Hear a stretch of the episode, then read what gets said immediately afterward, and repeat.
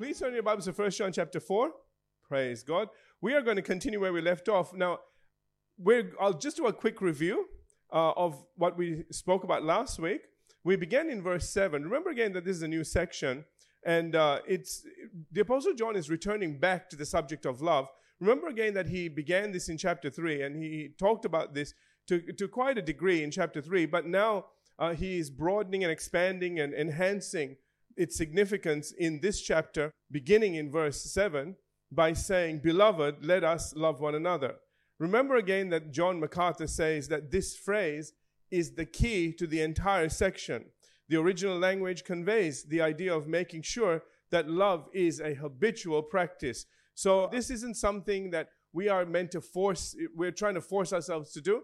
This is meant to be something that we do automatically because we have a God of love living inside of us. Remember, we looked at that last week. I'll, we'll get to that quote in just a minute and look at it again. But remember that the Apostle John learned this uh, from Jesus himself. And remember, we looked at John chapter 13, verses 34 and 35, and where Jesus said, A new commandment I give you, that you love one another as I have loved you, that you also love one another. He went and said in verse 35, By this all will know that you are my disciples if you have love one for another. The important verse I wanted to really look at in, in this time was verse 34, when Jesus said that he's giving us a new commandment. Remember, I said that this really wasn't a new commandment because in Leviticus, I believe it was in Leviticus chapter 19 and verse 18, it talked about loving your neighbor. So, what made this commandment new? Remember, I told you before that what made this commandment new was the standard that was set. He said, As I have loved you, that you love one another. So, Jesus set the standard. He, read, he raised the bar. And he said, Listen, I'm going to tell you how to love now. And he said, It's going to be like this. And as somebody once said, you know, he opened up his arms and died for all of us. So it was a love that was willing to give everything up, including his own life. Remember, this is not a suggestion, it's a commandment. Hallelujah.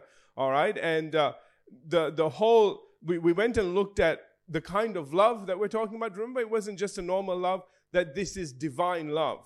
And we looked at uh, 1 Corinthians chapter 13. I'm not going to go through all of that today uh, in verses 4 through 7. And we described what kind of love this was that it was patient, it was kind, it wasn't rude, it didn't demand its own way, and so on and so forth. And I, I think I just love the, I love verse 7 where it says, It never gives up, never loses faith, always hopeful, endures through every circumstance. And that's why it says, Love never fails. The important part about this was that if we love from our heart, then we're going to allow God's faith to work in our heart and it, because that's the that's really where the power is. It's in our heart. And if we walk in love and which is the reason why the, remember jesus said in mark chapter 11 verses 25 and 26 we love verse uh, you know verses 23 and 24 but we don't like verse 25 and 26, okay?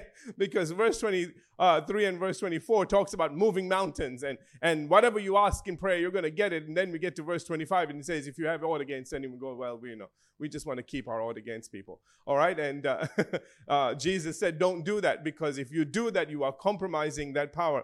That's the reason why the Apostle John is bringing love back in, is because he's trying to let us know that it is what allows that engine on the inside of us to keep working, to move mountains from our life and do the impossible in our life. And family, let me just say this right now, we need that working. Amen? And that's why this message is so timely and why we need it so much. Uh, let me continue on. I'm back in First John chapter 4, verse 7. Remember again, he said, Beloved, let us love one another, for love is of God. Now, I, I mentioned this before the actual Greek says for divine love, that's agape love, comes from God. So it isn't just that love is of God. What that verse is actually saying that is that this kind of love actually comes from God. And the only way we can activate that love in our life is by spending time with God. Amen. And uh, I just want to jump to uh, one more uh, here it is, the quote by I. Howard Marshall as we as we get on to what I want to talk about today, where he said a person cannot come into a relationship with a loving God without being transformed into a loving person. Hallelujah. And that's the only way that we can show this kind of divine love is to spend time with the person that is that love. Notice I didn't say he has that love. He is that love. God is love. Amen. Now, this brings us to verse 8. Praise the Lord. okay. Which is the verse I want to look at today, where the Apostle John goes on to say, He said, He who does not love God does not know God. Now, this is really incredible. This is an incredible statement when you think about it.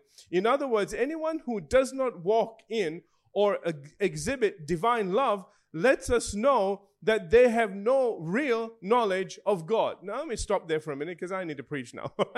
um, this is telling us something sig- really significant here in that it's letting us know that those people that don't exhibit this kind of divine love actually tell us that they actually don't really know God. They could say that they're Christians, but if they're not showing love in this way, then there is something, it shows us something that even though they profess to be a part of God's family, God may not really be their father. You know, there's a lot of people out there that are very religious family. I mean, you know, they, they can, they can, you know, uh, be religious with the best of them. You know what I'm trying to say? Okay. And they can pick out all the faults in your life and they can tell you what you're doing wrong. And it's interesting that love never criticizes. Isn't that interesting? And yet, you know, they, at the same time, you know, they say we have a relationship with God, we know God, and yet they don't behave like God. Hello. Amen. Especially in this area of love. And that's what he's saying. He who does not love does not know God. So we, we, immediately when you see people that are walking contrary to, and there's a reason why I brought out 1 Corinthians chapter 13, was to give you a detailed description of the kind of love we're talking about, so that it's not something, you know, in your mind that you think, well, you know, I walk in love. You know, I was I was nice to my cat yesterday, so I'm walking in love. okay? It wasn't that. I gave you a full description of what that love is. And if people aren't walking in that, then it tells us something that they actually don't know God. Now, listen, it's not that you have to be perfect all the time. Dear God, I'm not. All right, I'll put my hand up there. All right, it's not that at all. But there is a difference between making mistakes and criticize, criticizing other people about the things that they do wrong. Are you all with me? Amen. There's that's a real difference. And those people are not showing that kind of love. So again, I'm not talking about not being perfect because none of us are, but there is something in love that even though we're imperfect, we know not to criticize other people. We know not to do things that are against that love of God. Hallelujah. And you know, if you're sitting there thinking, "Dear God, I did all that wrong," well, repent. Remember, we're in that we're in that very epistle that says, "If we acknowledge our sin, He's faithful and just to forgive us of our sins and cleanse us from all unrighteousness." Amen. So just get that out of the way and move on, family. Just move on. Hallelujah. Let's get back to this. And again, let me just say this. In other words, anyone who again does not walk in or uh, exhibit divine love lets us know that they have no real knowledge of God, not in the way that those who are born again and are true children of God know Him.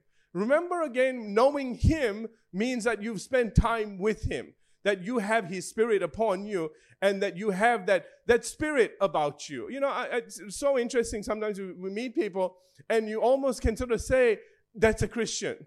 Other people, you're really shocked. you know, they insist that they are, and you look at them go, Are you really sure? You know, okay. In his, I'm going to leave it there. All right. In his commentary, John MacArthur writes, Someone may profess to be a Christian, but only those who display love like their heavenly Father, did you hear that? Display love like their heavenly Father actually possesses his divine nature and are truly born again. Wow, did you get that? It's everything I've been saying. Can I repeat that? I'm going to repeat it, okay, because I can do it. All right, again, John MacArthur writes Someone may profess to be a Christian. Again, I said this to you before. People say, Well, I'm a Christian. You know, I'm a believer, I'm this and I'm that and everything else. But only those who display love like their Heavenly Father. Now, that is such a key thing. Not love like the way they think they should be loving, not love like the way they define love, but love like their Heavenly Father. Amen. Amen. Says actually possesses his divine nature. Did you hear the words divine nature? It isn't a natural thing. This is supernatural. Do you understand? Divine nature means godly nature.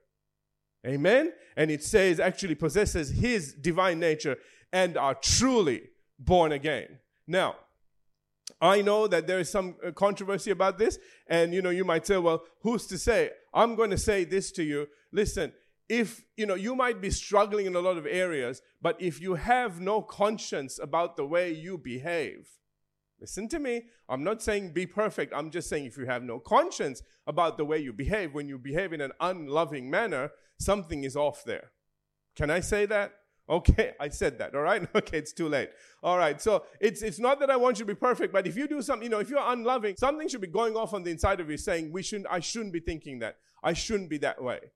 And if you're thinking that, and I don't care how many times you failed, if you're thinking that the, the, the divine nature is in there, you can breathe a sigh of relief. Okay, you can kind of go, oh, thank God. Okay, God is in there. Uh, but I'm saying for those people that don't have that, that is concerning.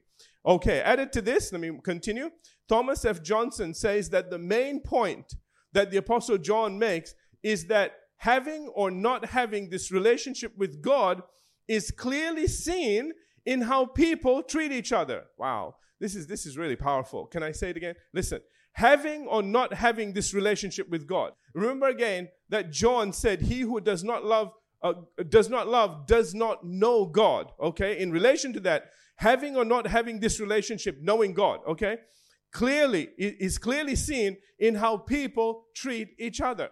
So if people treat, treat each other in a certain way, we can clearly see the relationship they have with God based on the kind of relationship they have with each other. Are you all with me? That's why Jesus said, By this they will know that you are my disciples, because you have loved one for another. So again, he says, having or not having this relationship with God is clearly seen in how people treat each other.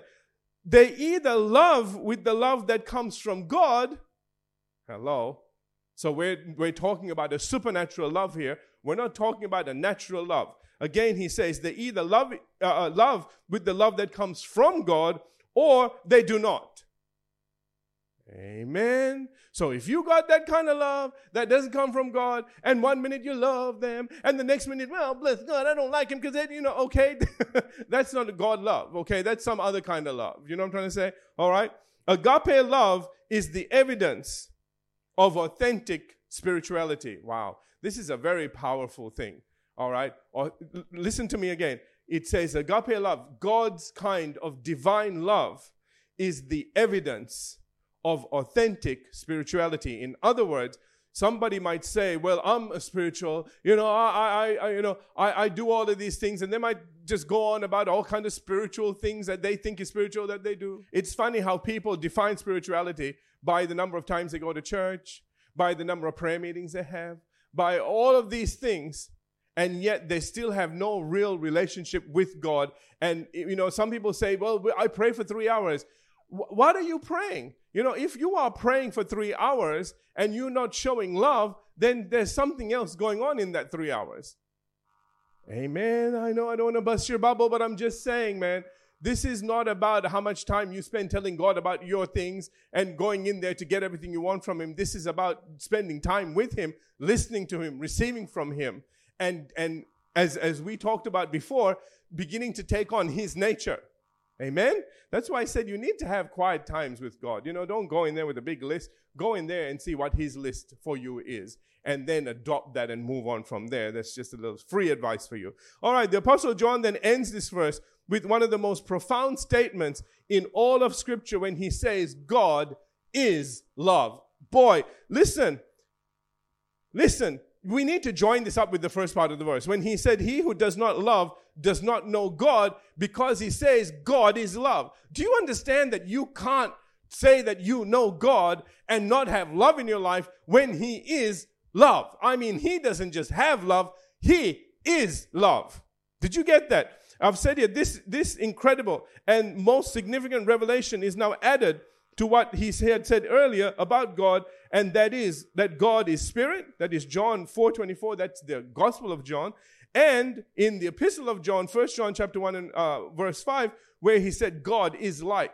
So we now have a third description. So not only do we know that God is spirit and that God is light, but now we know that God is love. Hallelujah. I, I wrote a book called, you know, Love and Light because I believe that those, those were two of the major characteristics about God. Of course, His Spirit, okay?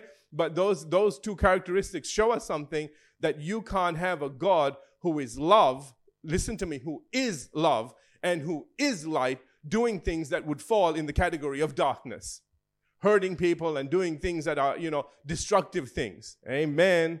Now, let me continue on because I'm running out of time. William MacDonald, quoting G.S. Barrett, says that these words are the greatest words ever spoken in human speech. that is that God is love. Can you imagine the revelation that is behind those few words? You know, I, I, remember at one point somebody was saying that, you know, the Apostle Paul was very eloquent in his writing and he had so many deep revelations. And, you know, there were a lot of things that just were, even, even the apostles, you know, Peter said it was difficult to, to sort of understand some of the things that the Apostle Paul wrote. Um, and, and, you know, he is an incredible man of God. Let me just say that, and, okay?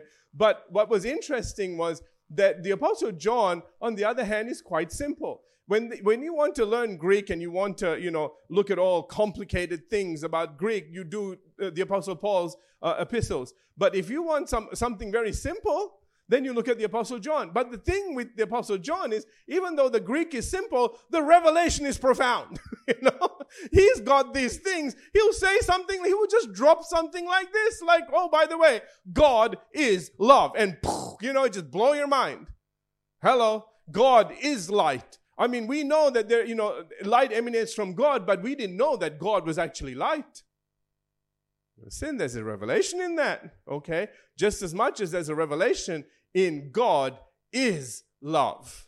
And if you have a relationship with love, then you are going to start exhibiting that kind of love through everything and in everything that you do. And so you can't say that you know, can I can I rephrase it? You can't say that I know love and don't behave in a loving way. Did you see what I just did? Okay, where people say, I know God, and then they're not behaving in a loving way. Can I just replace God because God is love? Okay, God equals, okay, in that sense. All right, if God is love, you can't say, I know love, and then behave in an unloving way. You're getting this now. And so again, he says, let's get back to this uh, he says the, that these words are the greatest words ever spoken in human speech, the greatest words in the whole Bible. I think that's extraordinary. Okay? It is impossible to suggest, even in the briefest outline, all that these words contain. In other words, the rev- in other words, the revelation contained in these few little words, in this one little line, is you know it's so far reaching that it will take an entire eternity to get through it all. And we're still never going to understand it. Hallelujah. All right. And so he says again, it is impossible to suggest, even in the briefest outline, all that these words contain. For no human and no created intellect has ever or will ever fathom their unfathomable meaning. right? So this thing is so far. I'm going to give you a little bit more insight into this in just a minute. But what he's trying to tell us is that this thing goes so far beyond our experience, beyond our ability to comprehend it. It's kind of like the, the symbol infinity. You know, you look at it, you know what it is, but you can't ever you, you can't ever imagine infinity. You go crazy. okay? And God is an infinite God, and that infinite God has an infinite love. Did you just get what I said? And so, if we understand that this, this God, as much uh, love as we can comprehend, it keeps going further and further and further. It is uncomprehendable. We just can't comprehend it. All right? All right, let me continue. this is so big, I have trouble talking to you about it. All right? Uh, he goes on to say, uh, and, and let, me, let me just read this because it's in the middle of a sentence.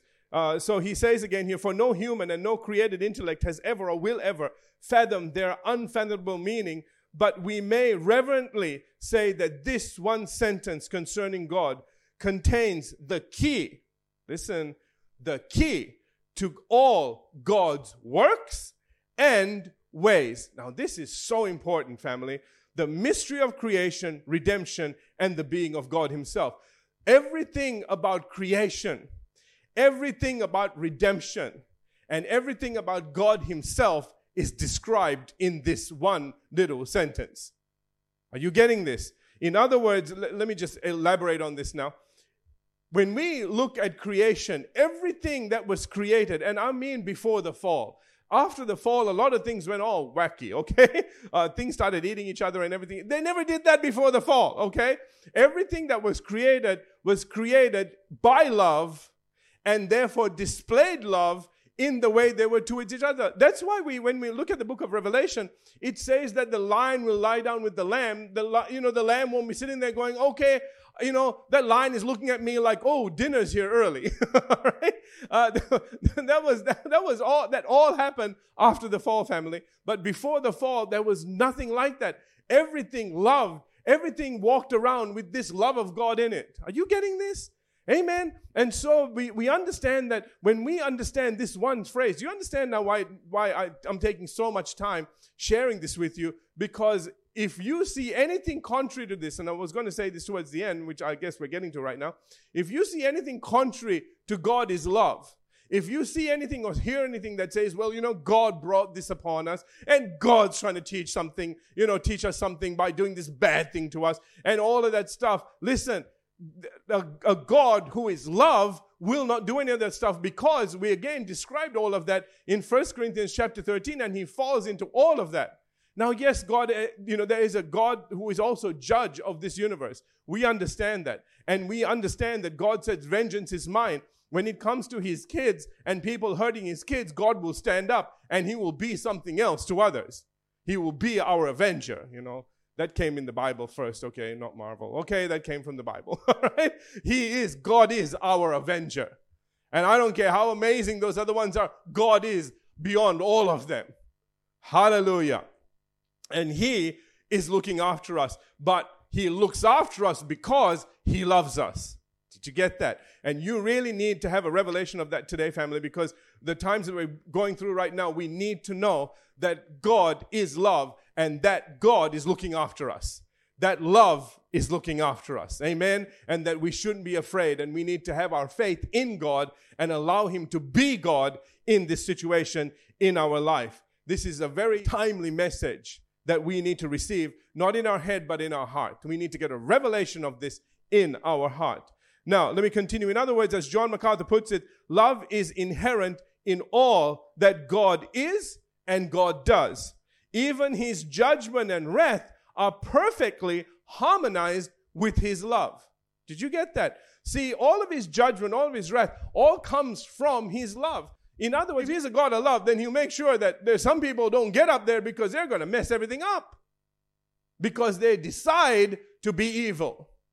God didn't put it in them, they decide to be a certain way. And family, let me just say this to you a God of love will make sure that when you get to heaven, it is heaven. okay? There isn't stuff waiting up there that you go, Dear God, if this is heaven, I want to be somewhere else. Amen. All right. So hopefully you got that. Got that. Therefore, what this tells us is that if any if anything in the Bible, listen to me, Old Testament or New, seemingly contradicts this statement, we need to go back and re-examine what we thought we knew. Find out what they actually said and change our doctrine and way of thinking. There is so much out there right now that is, and I've heard this, there are people that are saying that, well, you know, God is, you know, he, he knows who's going to die and he knows, you know, he's, there's a plan in everything that's going on and he's got a plan for, for this thing that is happening right now. I don't want to describe any of it because I don't want to date this video. But, you know, people have this idea and they have always had these ideas throughout time that whenever something hits, whenever, some, whenever a tragedy hits, something happens, they just say, well, you know, God is sovereign. Have you heard that word? Okay. That God is sovereign. Listen, it doesn't ever say God is sovereign. It says God is love. But they say, well, no, God is sovereign, you see. And so whatever happened, He knows what's going to happen. And if it's happening, it's because He's letting it happen, because He feel it, it somehow fits in His plan and His will. You know, if we had people like that, we'd put them in jail. I'm just telling you, man. I mean, we put people, we, that's what jails are filled up with. People that thought that they, they, they knew better and they were going to do stuff to people that were hurting them, but it was for their own good. How come we have that kind of stupidity in the pulpit when even the world knows we need to lock stuff up like that in a jail and put him away from normal society? Because that's sick, man. That's messed up. Uh, listen, I'm telling you, I'm, I'm, i know I'm being a little strong here, but I really need to say this to you guys. You need to understand that God is love.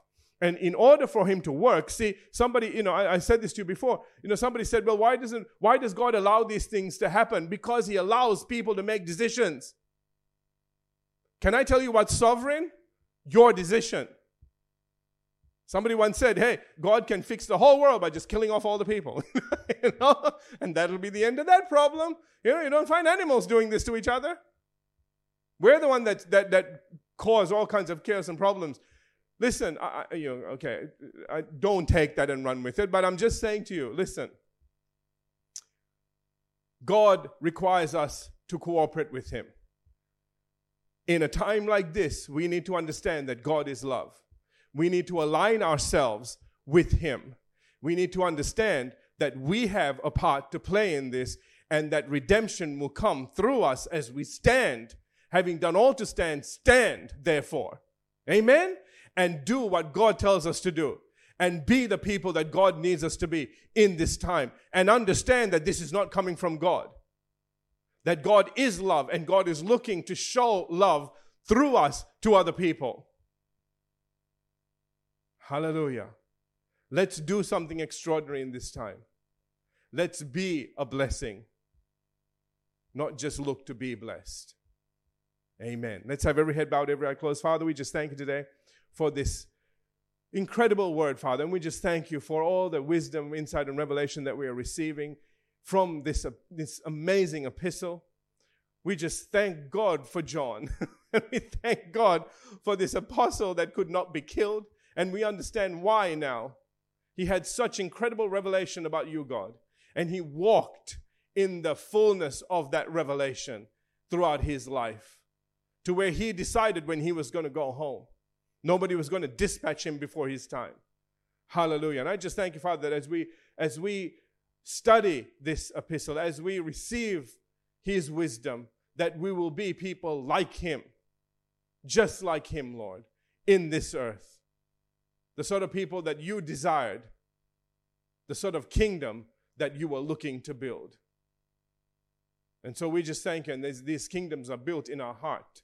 And we just thank you, Father, for this kingdom, for your rule through us in this kingdom, that this kingdom can go out to people and be a blessing. We thank you for supernatural help. In Jesus' precious name. everybody said, Amen. Amen. Hallelujah.